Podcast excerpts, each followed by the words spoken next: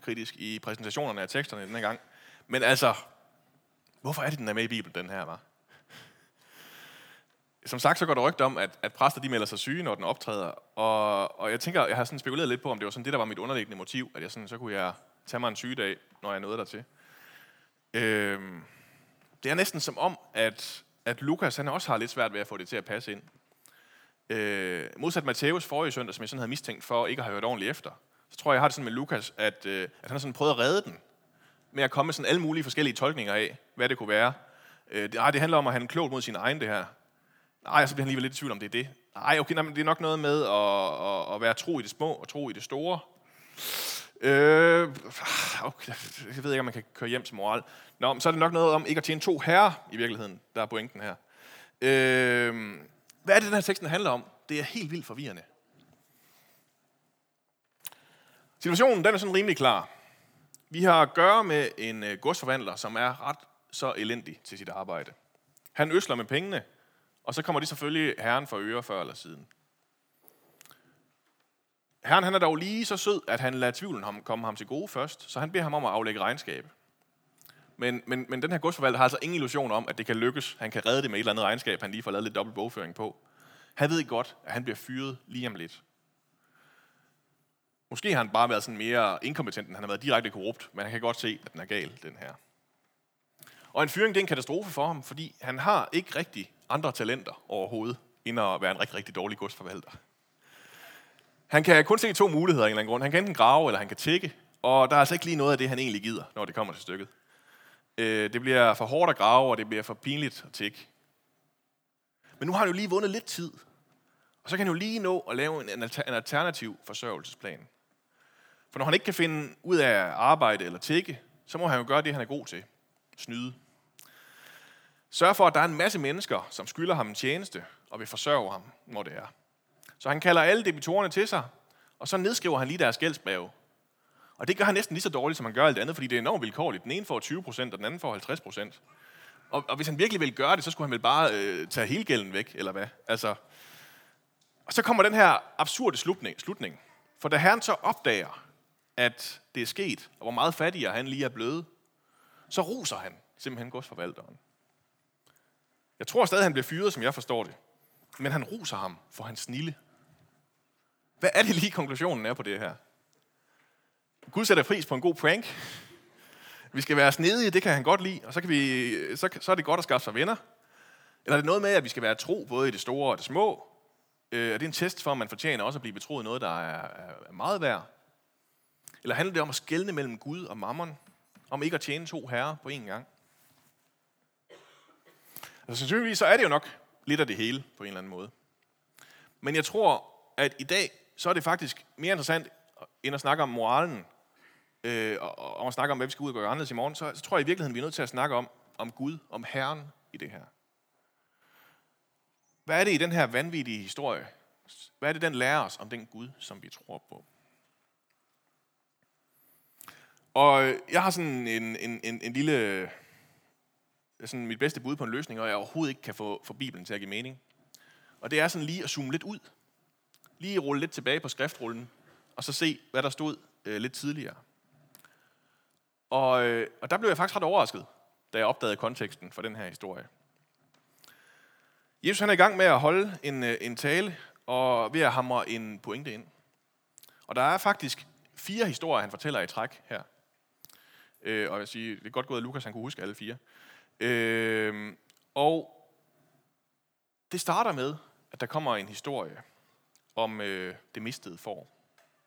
Om en hyrde, som forlader 99 får, så for at finde det ene, der er blevet væk. Så kommer der en lignelse om en tabt mønt, og en kvinde, der har tabt en af sine 10 mønter, og leder hele huset igennem for at forsøge at finde den, og holder en kæmpe fest, da hun finder den. Og så kommer den all-time mest populære lignelse, tror jeg godt, vi kan korte den til, som jo er alt for populær til at blive nævnt i den her prædikenserie nærmest. Øh, lignelsen om den fortabte søn. Om den her søn, som erklærer sin far død, og tager arven og stikker af hjemmefra, for noget tid senere så at komme krybende tilbage, og alligevel blive fejret. Dem har mange af jer hørt før, og alle tre, det er jo vanvittige historier. Først om en uansvarlig hyrde, der er klar til at forlade 99 får for at risikere dem, og risikere dem for at finde et eneste får. Hyrder og andre, der har, er der nødt til at forholde sig til risikostyring, de har jo skældt ham huden fuld for at have gjort det her. Så kommer der en, en historie om en kvinde, som har tabt en mønt. Og da hun så endelig finder den igen, så holder hun en fest, hvor jeg, jeg, jeg tror, hun kommer til at bruge meget mere, end den mønt, hun lige har, har, har fundet igen, på at holde den her fest. Økonomer og andre fornuftige mennesker, de har, jo, de har jo reddet sig i håret over det her. Så kommer der en historie om en søn, som efter jødisk kultur har fornærmet sin far til døden. Bogstaveligt talt faktisk. Han har erklæret ham død og bedt om avn. Og som alligevel får lov at komme tilbage. Selvom faren nu kommer til at være til hån for hele samfundet, fordi han ikke kan lære sin søn ordentlig konsekvenspædagogik. Og det giver i sammenhæng en fantastisk treklang, der viser os noget om, hvem Gud er. Og usandsynligt langt han går for at finde det, han har mistet. Det har I måske hørt før. Men så har de fleste fornuftige prædikanter fornuft nok til at stoppe her. Og ikke gå videre til den næste og sidste historie, som er den, vi lige har hørt i dag. For der går det endnu mere galt. Hvor vi trods alt sådan kunne fastholde lidt øh, foråret uskyld hos foråret, ikke også? Og mønten kan jo dårligt tildeles ansvar for at falde ud af lommen. Øh, og vi trods alt godt kan forholde os til, at sønnen han har lidt udlængsel og er blevet træt af sin far. Det, det er måske også sket for nogle af os andre en gang imellem. Så den her gang, så er det en gemen forbryder, der får ros for at snyde på det groveste. Det er jo, det er jo helt galt. Det er nærmest om, Jesus han får sagt, I snyder bare løs. Øh, økonomisk kriminalitet, det er fint nok, det må man gerne. Det, det får man alligevel ikke særlig lang straffe for. Men hvis vi lige kan lægge forarvelsen sådan lidt på hylden et øjeblik, så er det jo grundlæggende den samme pointe som i de tre andre historier. Om en Gud, som er langt mere generøs, langt mere uforståelig i sin kærlighed til os, langt mere nådig, end det overhovedet giver mening at være. Så generøst, at det skærer os i ørerne, når vi hører det. Hvis vi virkelig opdager, hvad det er, der sker her. Efter dagens opløsning blev kottet, øh, så får vi faktisk reaktionen fra de oprindelige tilhørere. Og den lyder sådan her. Jeg tror, har jeg den ikke på et slide? Alt det hørte de pengeglade farisæere, og de gjorde nar af ham. Øh, ja, vi tager den, stopper den bare der. Farisæerne, de reagerer jo fuldstændig fornuftigt på det, de hører. Øh, de reagerer, som de fleste af os øh, gør, når vi hører noget, der er så absurd, at vi ikke kan forholde os til det. Vi gør selvfølgelig nar af det. Det er så mærkeligt. Og senere bliver det endnu mere mærkeligt. Fordi når Jesus, selvom disciplene prøver at tale til ham til fornuft, alligevel vælger at gå til Jerusalem, hvor alle de her farisæer og skriftkloge, de står og venter på at, at få lov at slå ham ihjel, fordi de hader ham så meget for alt det, han siger. Og få lov til selv at bære sit kors og tage det hele vejen til der, hvor han skal henrettes og lide en simpel landsforræders død. Og stik imod, hvad alle de andre fornuftige religioner, de ellers lærer, så der hvor i de andre religioner, hvor synd og smerte og elendighed, det er noget, man skal flygte fra eller sejre over, så går Jesus en helt anden vej og tager det hele på sig og dør for vores andres skyld. Det er ikke godsforvalteren, der mister noget her. Det er Herren, der ender med at tabe sindssygt mange penge på det, han er gang i. Og alligevel så roser han bare godsforvalteren. Gud er langt mere generøs, end vi kan forestille os. Det tror jeg, der er det vigtigste, der er at sige om den her tekst. Jeg tror, det er det, den grundlæggende vil lære os. Om en Gud, som også tilgiver forbryderne. Som også tilgiver selv mig.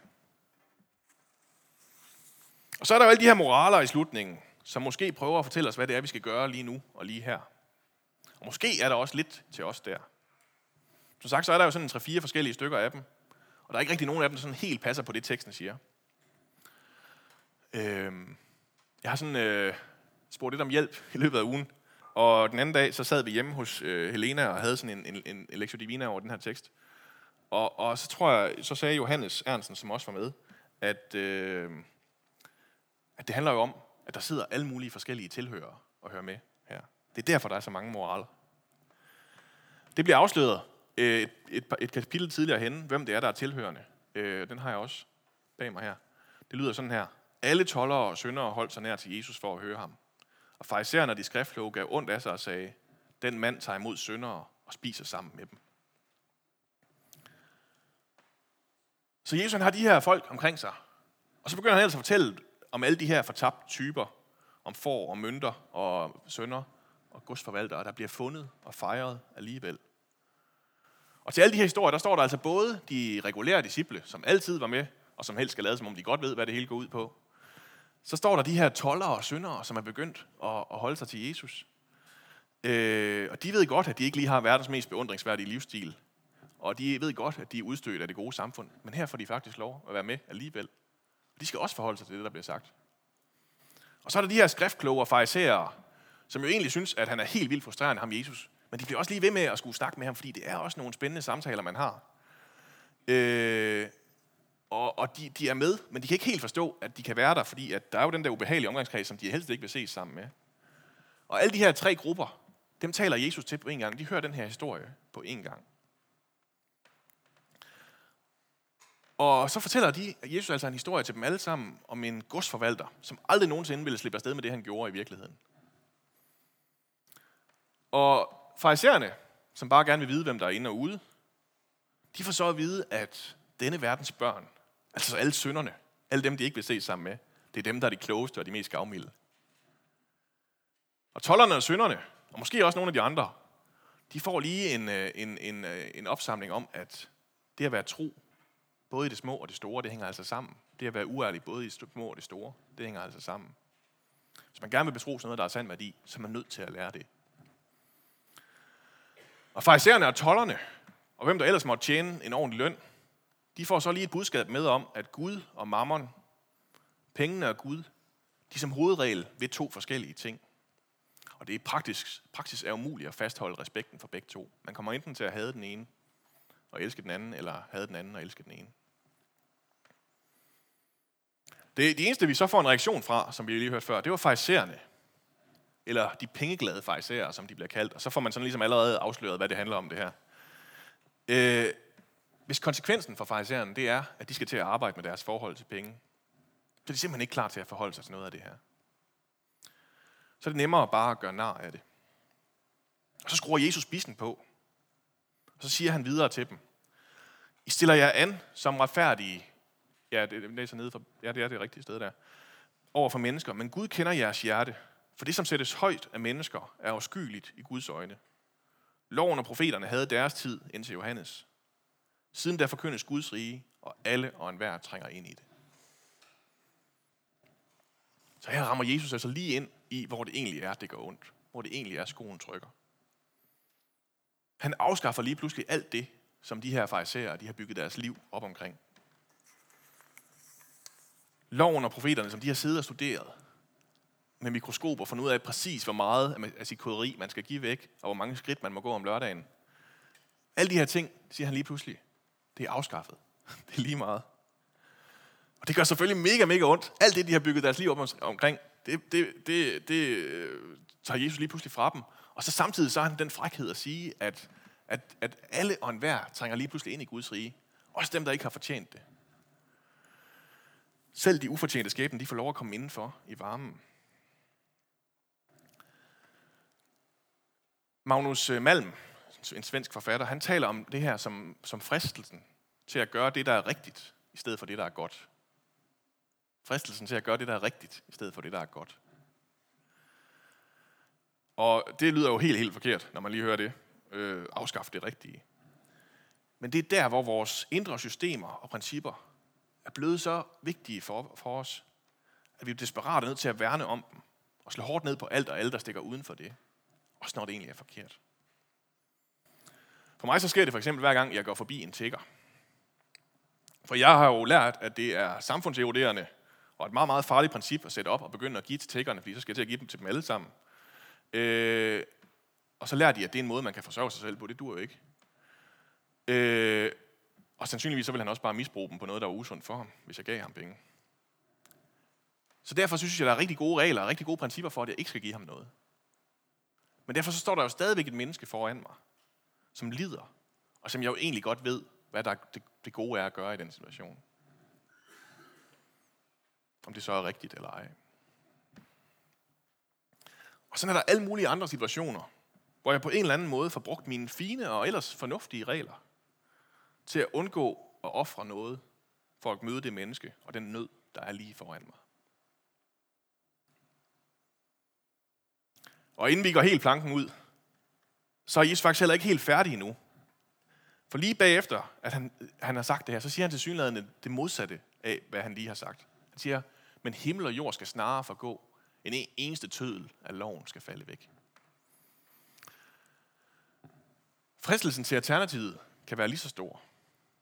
Der, hvor man lever sit liv og aldrig nogensinde spørger sig selv, hvad der er rigtigt og hvad der er sandt, men kun gør det, der føles rigtigt lige netop nu.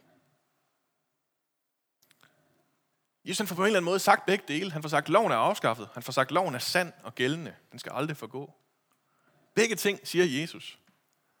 Lige efter hinanden oven i købet. Og i den spænding, der lever vi altså som kristne. De kan diskutere det her helt vildt, teologerne. Findes der en kristen etik eller ej? Er der en bestemt måde, vi skal leve på? Findes der ikke en kristen etik? Er, der, er det hele afskaffet? Er loven skrevet ind i vores hjerter, og kan vi skælne det gode fra det onde? Eller er vi grundlæggende så gennem synd, store syndere, at vi ikke kan skælne godt fra ondt?